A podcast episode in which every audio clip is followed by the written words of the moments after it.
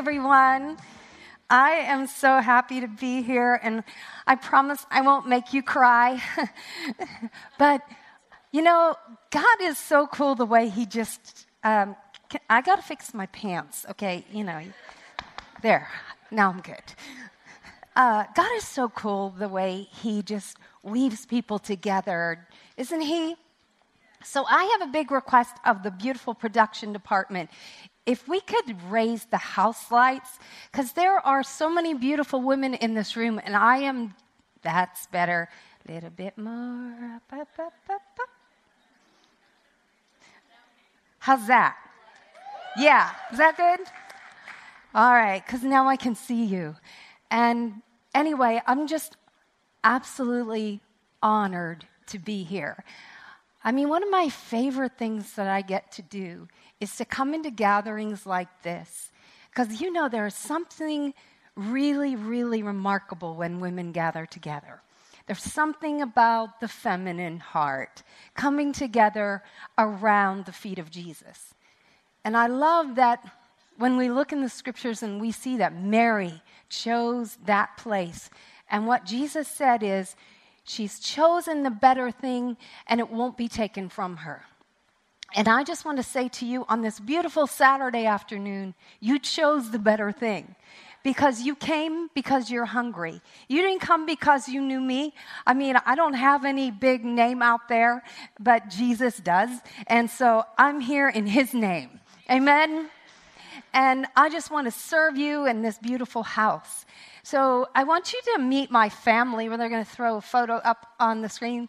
This is my gorgeous husband. He married an older woman.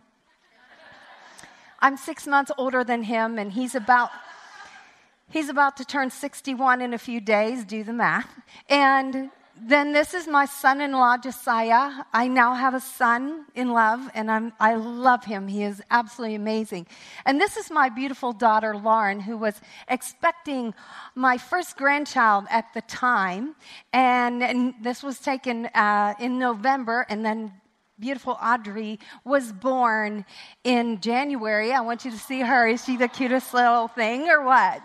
I, I had threatened my daughter that I was going to buy tutus, like plenty of tutus for her. And she's like, don't even think about it. Well, not only did I think about it, I bought it. I'm the grandma, I get to do that. And so she put it on her and she's like, I never knew I would like that so much. And I said, you know, just listen to mama, you'll be okay. so I want to ask you an interesting question. What is the craziest thing that's in your purse right now? Like, I have a baby Glock in mine. No, I don't. But I could, but I flew here on a plane and I didn't want to get arrested. So, Glock is at home. Okay, yeah, I'm in Oklahoma. I can say that. I was in California last week and I said that and it didn't go over so well. Okay, somebody tell me the craziest thing in their purse right now. Breast milk. Yeah. Josh is coming down there like, ew. Yeah, we, ca- we carry some crazy things in our purse. I mean, think about your purse. Purses are a necessity of life, right? I mean, just think where would you be without your purse, you know? And, and can I uh, even just give you the flip side of it? Where would our purses be without us? they would be existing on a shelf in a store somewhere without purpose and without a home. But you and I, we walk into TJ Maxx and we see these lonely accessories there and we say, Come to mama. I will give you a purpose. I will give you a meaning for life, right? And guys totally do not understand our relationship with our purse. And if you ever want to see fear in a man's eyes, ask him to hold your purse. They're like, isn't it true? And you think about purses are so important because they, they carry all the necessities of life. And can you imagine, dare someone try to steal your purse? I mean, th- what would you do? You would like turn on them, wouldn't you? You would like become superwoman and turn on them. I saw this video. This woman's walking down the street with her purse on her shoulder. Some dude is running up behind her, grabs her purse, starts running off with it. Unfortunately, he trips and she pummels him. She's like, How dare you? So, why am I talking about purses? Because purses have something in common with something that I fear that is being taken from us. Or at the very least, we are letting go of, and that is hope. You know, hope is like a purse in that it carries our dreams and our plans for the future. And I feel like the Lord has been impressing upon me that a lot of people, a lot of his daughters, are losing hope for the future because they're looking at what society is planning and they are being discouraged. And that's not what we're called to. We're not called to that kind of life. We are called to something different. I mean, think about how you guard your purse. You need to guard your hope. I mean, think about it. The scripture tells us when hope is deferred, our hearts are sick. So that's a, describing a state of emotional being where you're just kind of going through the motions, but you are not enjoying the life you were given. And we were given this abundant life, weren't we? Didn't he say, I came for this purpose? I didn't come to give you an ordinary life. I came that you would have this. And so when he says that you would have it, it means it's up to us to choose it or not. It's up to us to choose the abundance or the ordinary and the average. And I'm not talking about living in a state of dissatisfaction about things, but I'm talking about squeezing every drop out of life that we're supposed to have. And I, I, think this is meaningful to me. I'm 61 years old. So, you know, as I've gotten older, I've been here a minute. And I've had lots of ups and downs in life. And I just made a decision that, you know what? If you meant me to have this abundant life, then I am going to discover what that is so I can have it. You can't have something you don't understand. You can't fully possess unless you understand what He wants you to have. And so, in my, in my mind, hope has kind of gotten a bad rap. You know, it's, it doesn't seem, it's kind of like a secondary thing. But that's maybe what the way society defines it, but that's not the way scripture defines it. And so we have to go with the biblical understanding of it because he says these three faith, hope, and love. And he says the greatest of these is what? Love. But look where hope is. It's up there in the top three. So maybe we should think about what it means and maybe we should be more intent about restoring it, returning it. Because without it, we find ourselves discouraged. Now, I love Sarah's message. I mean, I told her, I'm going to have to listen to your message at least three more times because there's so much depth to what she shared. Wasn't that awesome? You are blessed. You are blessed. And that is your cue to say, Yes, I am blessed. Good, you right on cue. And she talked about David, and I love how God's just kind of weaving this story even today because when we look at David in Psalm 43, he says this passage, Why am I so discouraged? I will put my hope in God.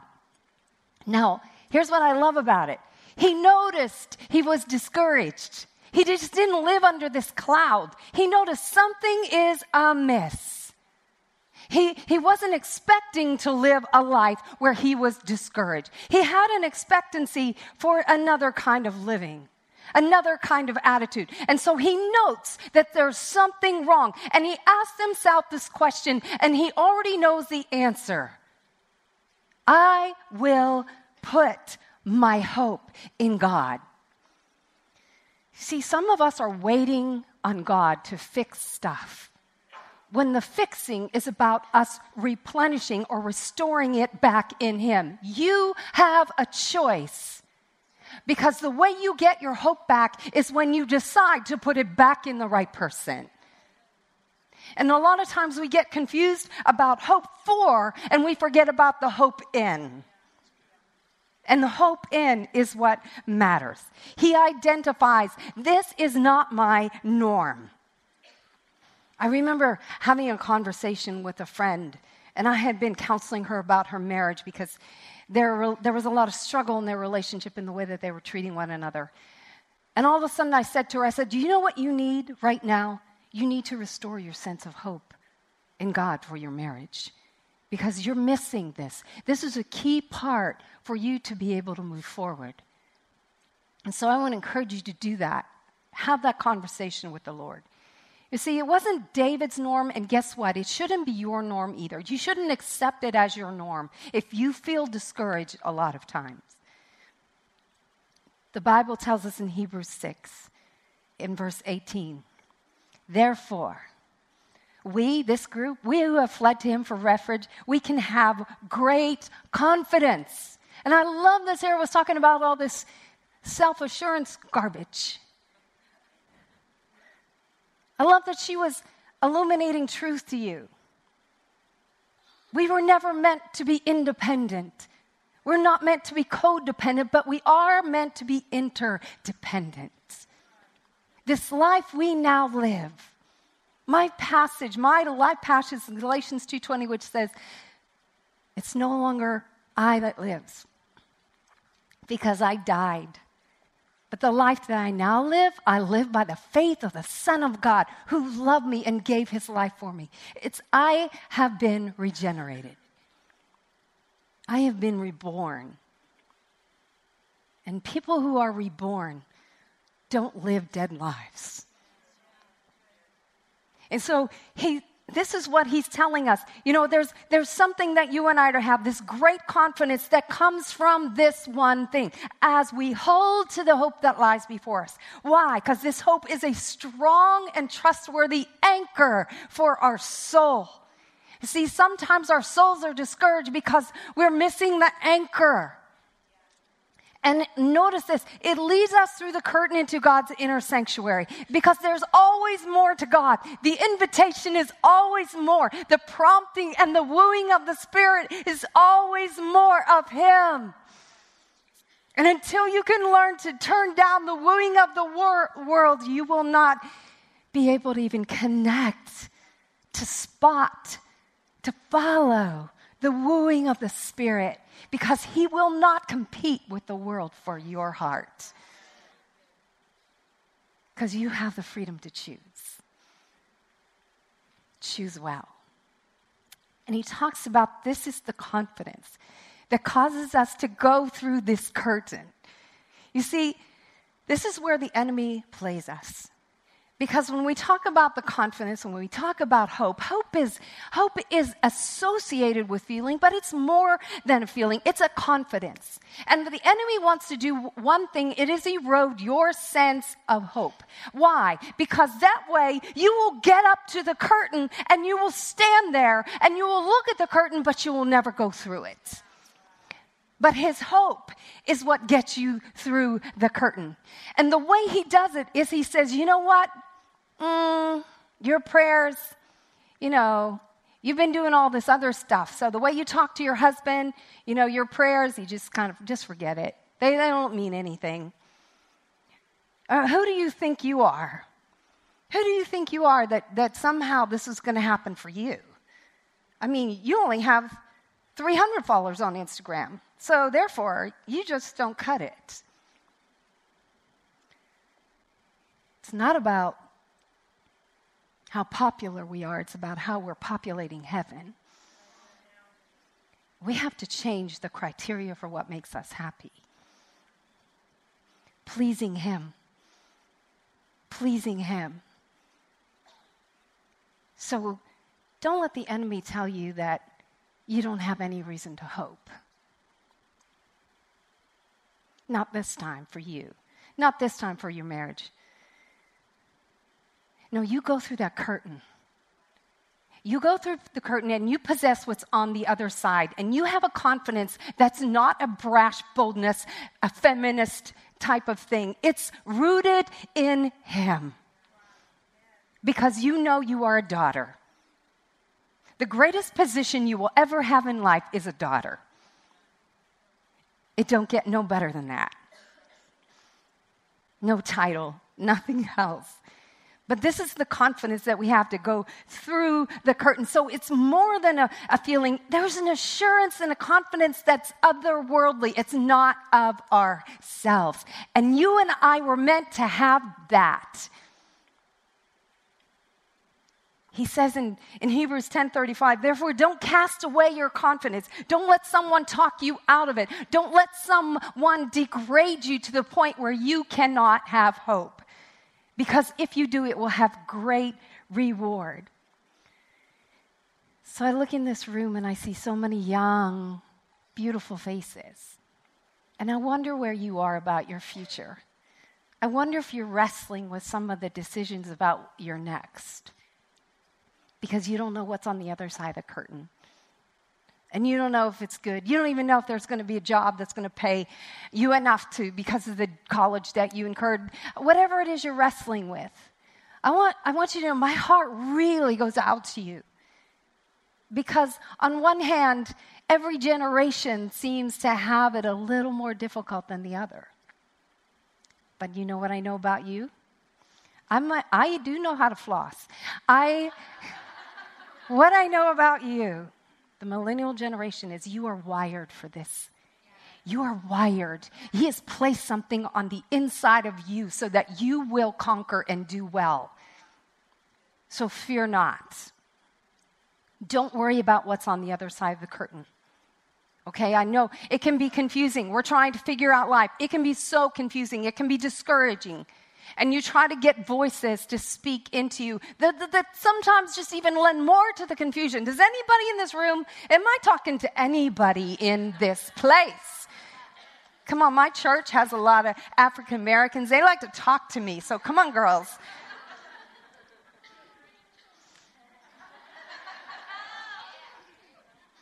So, see, a lot of us, you know what we're doing when we're, we're young? Is we want to know the direction, we want to know the path and, and, we're, and we're like waiting. Okay, are you going to talk to me?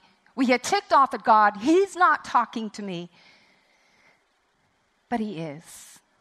You see, the thing is that there's an order, there's a strategy of heaven, there's an order to His kingdom. And for us to know the path, there's some other things that we need to know first. And I love this passage, Jeremiah 29 11. For I know the plans I have for you, says the Lord. They are plans for good and not disaster, even in 2020 and 2040, to give you a future and hope. He knows, and He wants you to know. But there is this order, there's this strategy. So I want to talk to you this afternoon about the promises, the plans, and the path. Because that's the order of which he speaks to us. And, and we, we can try to jump ahead. I just want to know the path. I just want to know the direction. I just i just want to know this. And that's not the way he's going to operate. Because guess what? He's more interested in answering than, than just answering your prayer. He's interested in a relationship and the relationship he gets to define on his terms. And we know that as women because if there is of the two genders, the one that likes to determine how the relationship goes down is this gender right here, right? So we got to give it up to him. It's like, okay, you get to do the terms, and I get to follow the terms of this relationship. Because it's so much more than just about answering your sweet little prayer, my darling. I want you to be my daughter. I want you to know me as father. I don't want you to be so independent because you'll screw it up anyway. You know, that's really, isn't that the truth? so, to discern the path, we have to first know the plan. And when I talk about the plan, the plan is the, the purpose for your life. It's about your giftings. And you know, as you grow, your giftings become more obvious. Just because you know your giftings doesn't mean you know the plan. Okay? Because we're going to assign our own understanding and our own plan if we don't know his. And before you to know before you're going to be able to know the plan, you must know the promises. The promises are his word. I mean, how, how do you view his word? Is his word optional reading? Is, does, I, had to, I had to leave my phone parked on my dresser and not on my bedside because it was so tempting for me to get on social media first thing in the morning. And I, I had to remove that temptation like I do for a little toddler. Yep, that's where I am spiritually. Why in the world am I up here preaching to you? I don't know. I was invited. but I mean, what, what, what about the Word of God? How much does His Word speak into your life? Um, you know, I mean, think about how we obtain information today. We click it, we Google it, we ask Alexa, that creepy thing in your house that's listening to everything you say. Somebody gave me Alexa, and I'm wondering, I just, I don't know.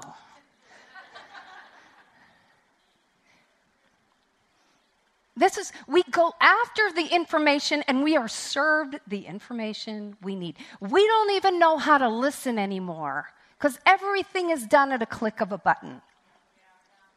And so we're losing out because we're not being conditioned to listen to the still small voice of the Spirit. Because I guarantee you, He won't show up on your Google. Watch.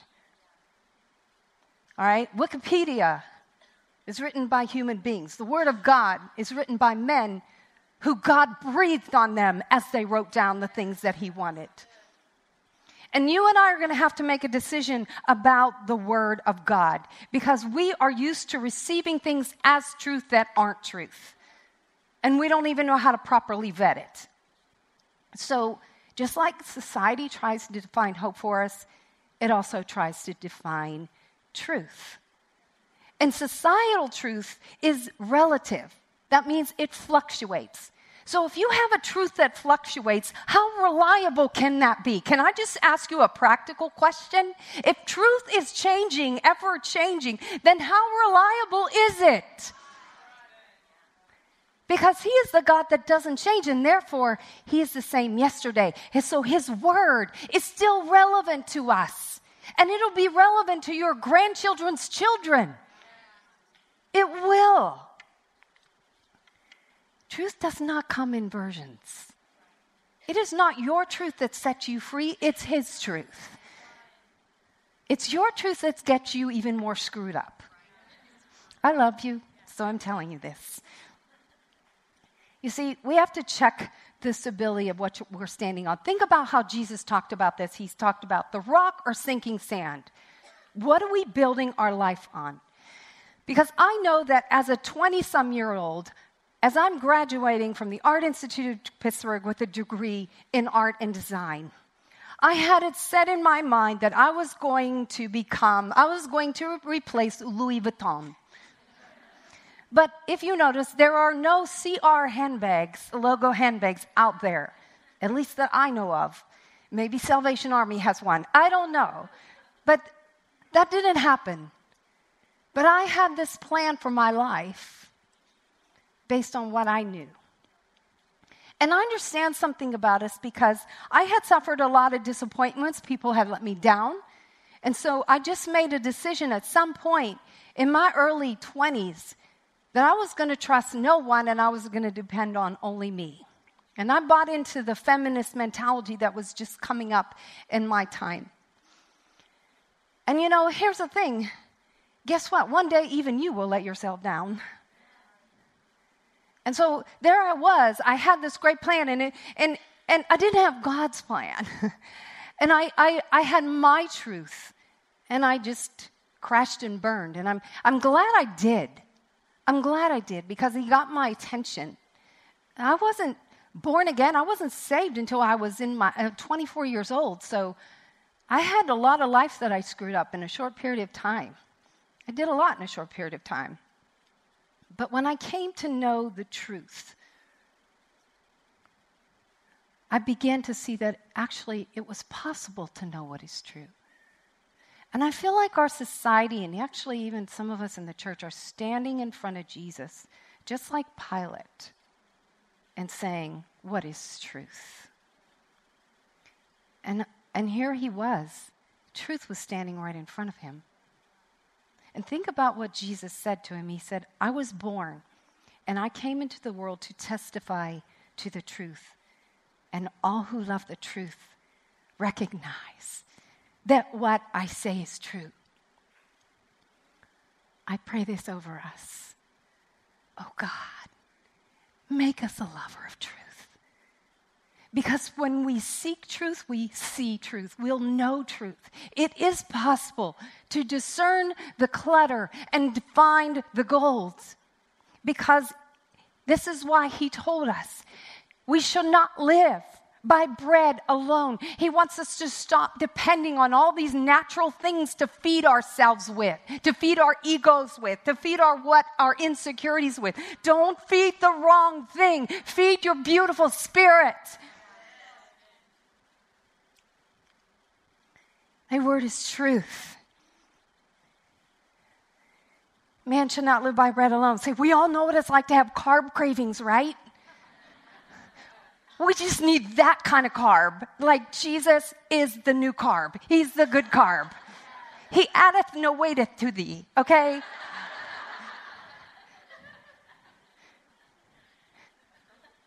I didn't know I spoke Elizabethan until just a second ago. Learn to be fed by living bread. You know, where you just say, Jesus, your word is delicious. Because it's easy to get bored with the word. I mean, I've been in ministry for like 30 years. I get bored. And I just say, I go back to this place where I go, Lord, give me a love for your word. Because he said, Take heed how you hear the word of God. What he's saying is the attitude that you approach my word with has everything to do with what you get from it. Because I'm not going to his word for information. I'm going to his word for transformation because my mind needs to be renewed. My mind is a continual project for Jesus. And so when we talk about hope being an anchor for your soul, well, an anchor has to be secured into something. And hope is connected to truth. You cannot have hope to be secure unless it is anchored in truth. And when he says in Hebrews 11 1, faith is the substance of things hoped for, faith is the, is the evidence, hope is the confidence. Those two are meant to work together. Hope works with faith and trust. Hope is the anticipation, and trust or faith is that determination. You see, you and I don't need to just grind it out. I mean, I had a lot to learn in my early years as a Christian. I would, I would try to use my faith. For, I'm using my faith. I'm using my faith for something. I'd be grit my teeth, using my faith. I had no hope. I didn't know that there was an element I was missing out on. Faith is a gift of God. You can't hype it up.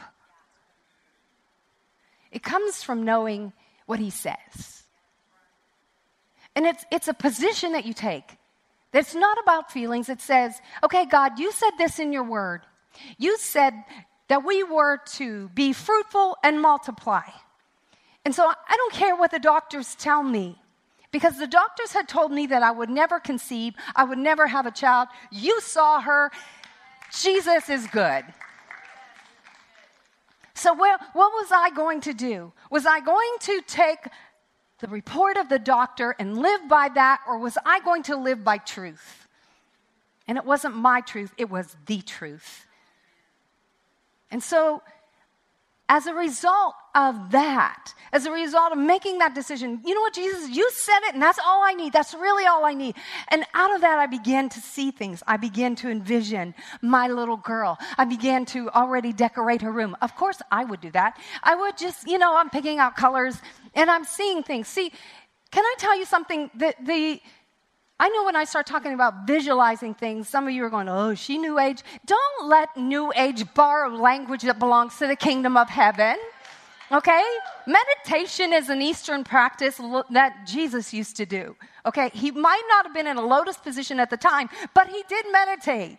And we need to meditate on His Word. Meditate that the attitudes of my mind and the thoughts would be pleasing to you. And what is more pleasing to Him than when we meditate on the Word? You want to defeat a stinking attitude? Meditate on the Word.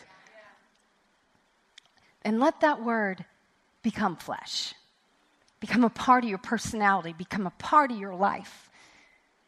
I mean, you just have to be ferocious about His Word. And out of that, you'll begin to see things. There is an anticipation, there's an excitement that will arise. You don't have to manifest it. You just go after the word that way, and you will have that as a result. Faith is based on his word now, and hope springs up as a result of you and I having faith. And that's where the joy and peace comes.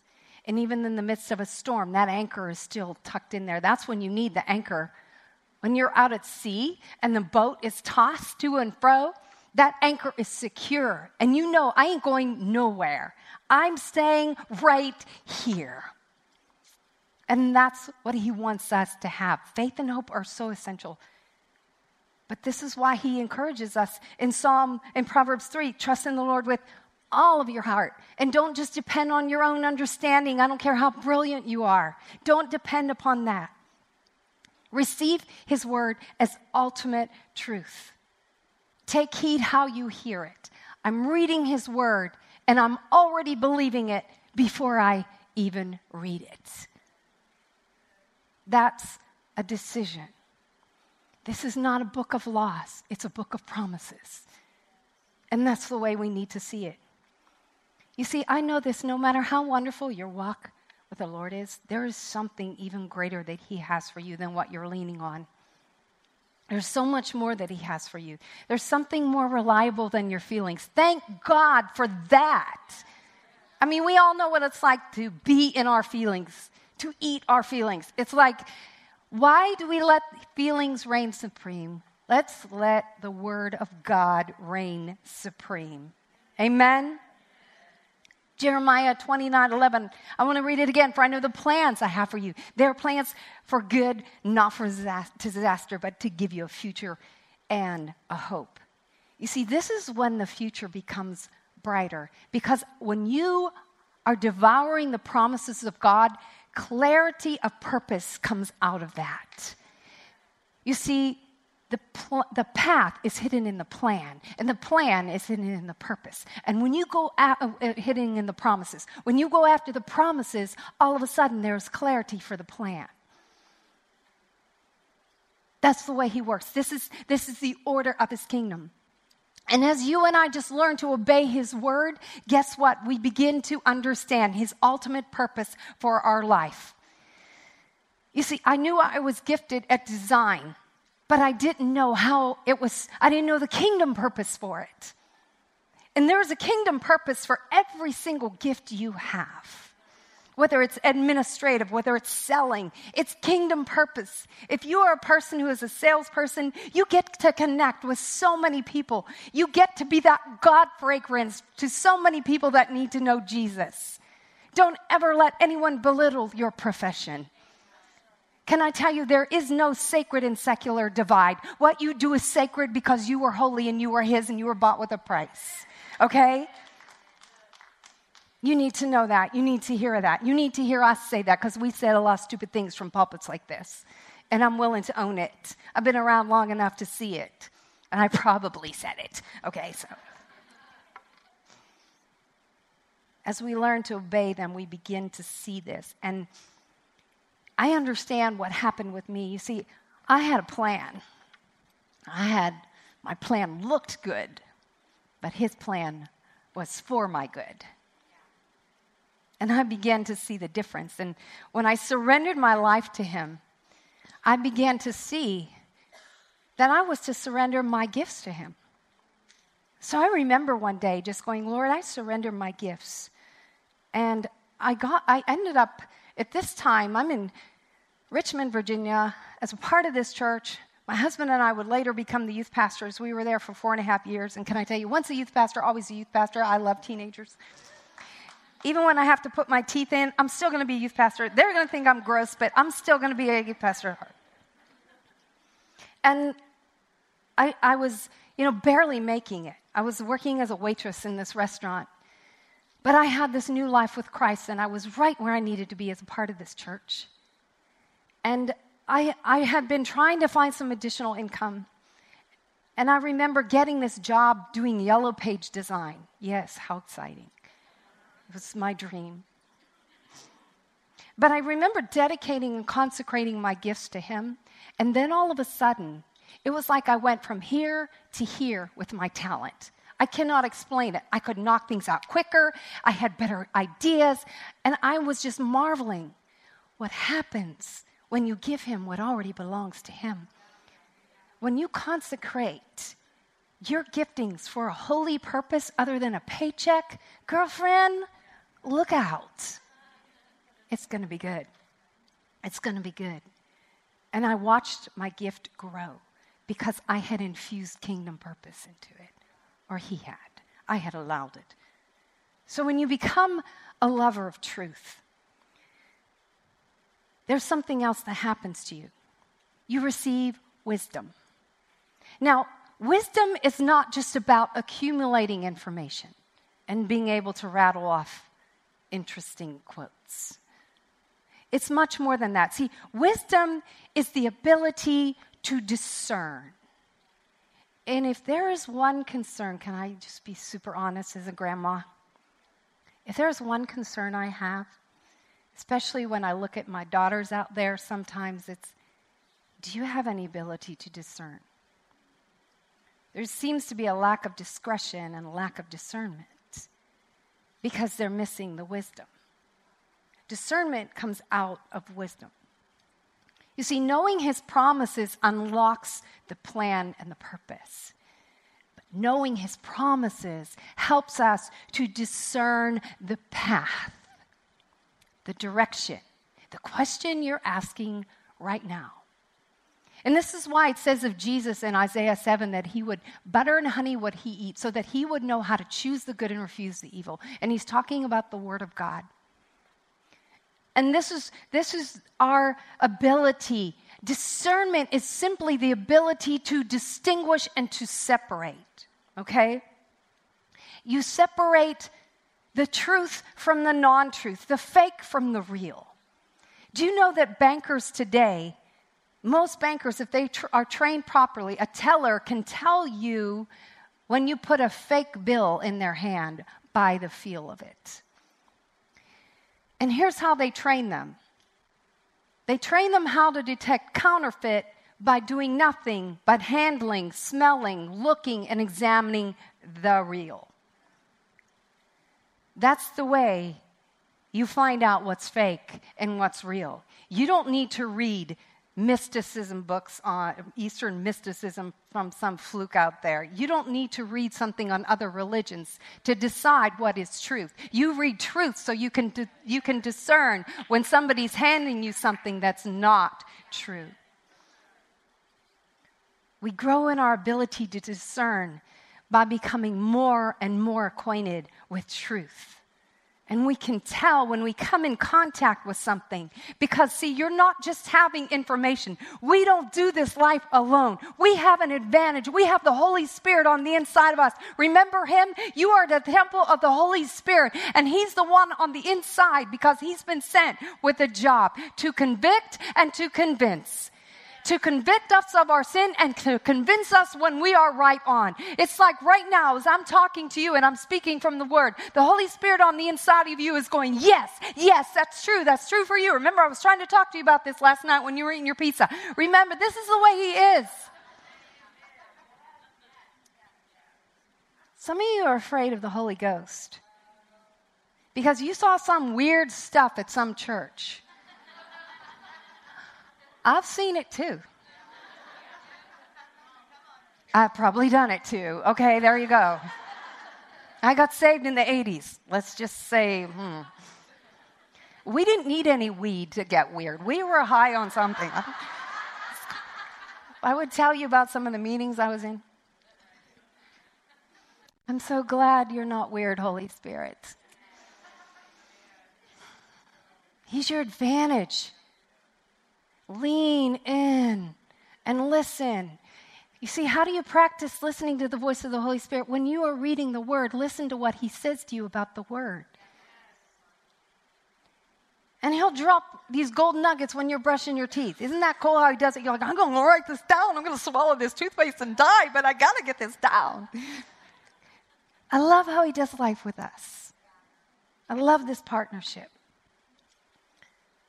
We need to know what's real by knowing the truth. So, discernment. Here's the cool thing about discernment. Okay, not only is it, it's not just the, the right from the wrong, it's, it saves you to help you discern the right from the almost right. Because sometimes you're trying to decide about this guy, and he's almost right, but he's not right and you don't want to settle. Sarah talked about not settling. He don't, you, you don't need to settle for second best. You know, you're trying to decide, should I buy the white Ferrari or the red Ferrari? He'll help you to discern.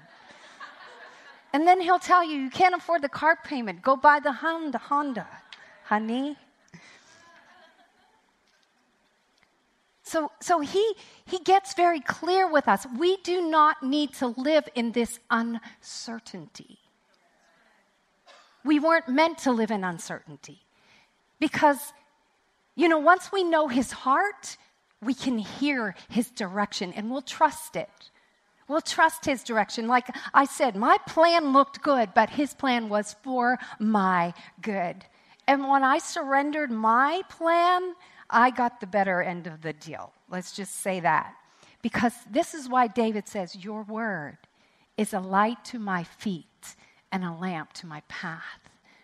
Your word helps me to have the discernment to know the direction for my next step. It's okay to talk to people and bounce things off of them, but you have to go to Him first. Because here's the way He will work if you go to Him first, then when people are giving you their opinions, as good as they are, they're a lot of times just opinions, sometimes helpful, sometimes not.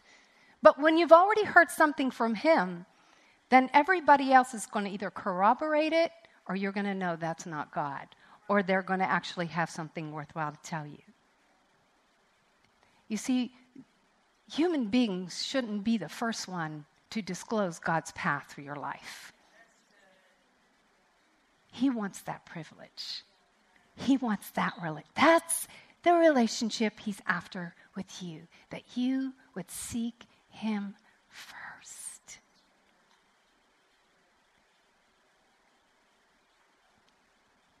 I just heard someone thinking, well, but I don't, I don't hear him. Let me backtrack with you a second because I was raised a Catholic and I was raised in a, in a home that there was a lot of criticism and a lot of performance. And you had to perform in order to get any kind of recognition. And so that was my life growing up. And so when I came to know Jesus and I got saved, I, I just went on with that same kind of thinking in my relationship to Him. I had to prove myself to Him. And so I devoured the Word of God because I wanted to prove myself to Him. And, and I'm reading this passage where he talks about, you know, his sons, and he talks about where Jesus is, is talking to his disciples in John 15, and he says, I don't call you servants anymore, I call you friends. Because the servant doesn't know what the master is doing. In other words, a friend of God has insight. A son and daughter of God knows the heart of the Father. They're not just waiting for orders to be dictated. But I had to have a breakthrough and where it started was sitting quietly before him. And I mean, this is how basic, because I, I would hear other people go, Yeah, you know, daddy God this and daddy God that. And I thought, You are weird. Because I didn't have that. And so what I did was I would sit there in the quiet and I would say, God, You said you loved me, so I believe you love me. Because the only thing I could hear him say was, Well done. But I want you to know he wants to say, In you am I well pleased. He wants you to hear it. I had to train my mind so I could hear him express it to me. And so I would just say, you know what, God, you said you love me. You said I'm your daughter. I believe you love me like a daughter. I had to change that. I had to rewire my thinking about my relationship with Him. And if you've grown up in any kind of religion, honey, you're going to have to do the same thing. That's a part of the renewal of your mind. And when you can, you can hear Him because His sheep said, His, his sheep said, yeah, His sheep are talking now. he said, My sheep hear my voice. And I would literally speak that passage over myself. I'm your sheep, and I know your voice. And guess what? I begin to hear it. I begin to sense his pleasure. And there's no turning back once you get there. And he wants all of you. That's what he wants to invite all of you. But we need to start here at the promises. We need to get to the place where we trust his promises entirely with all of our heart, like all in, sold out. And we need to look to his word exclusively instead of feelings and reasoning. They, reasoning that needs to take that's secondary. Backseat, baby. Feelings go in the backseat. Sometimes I even put them in the trunk.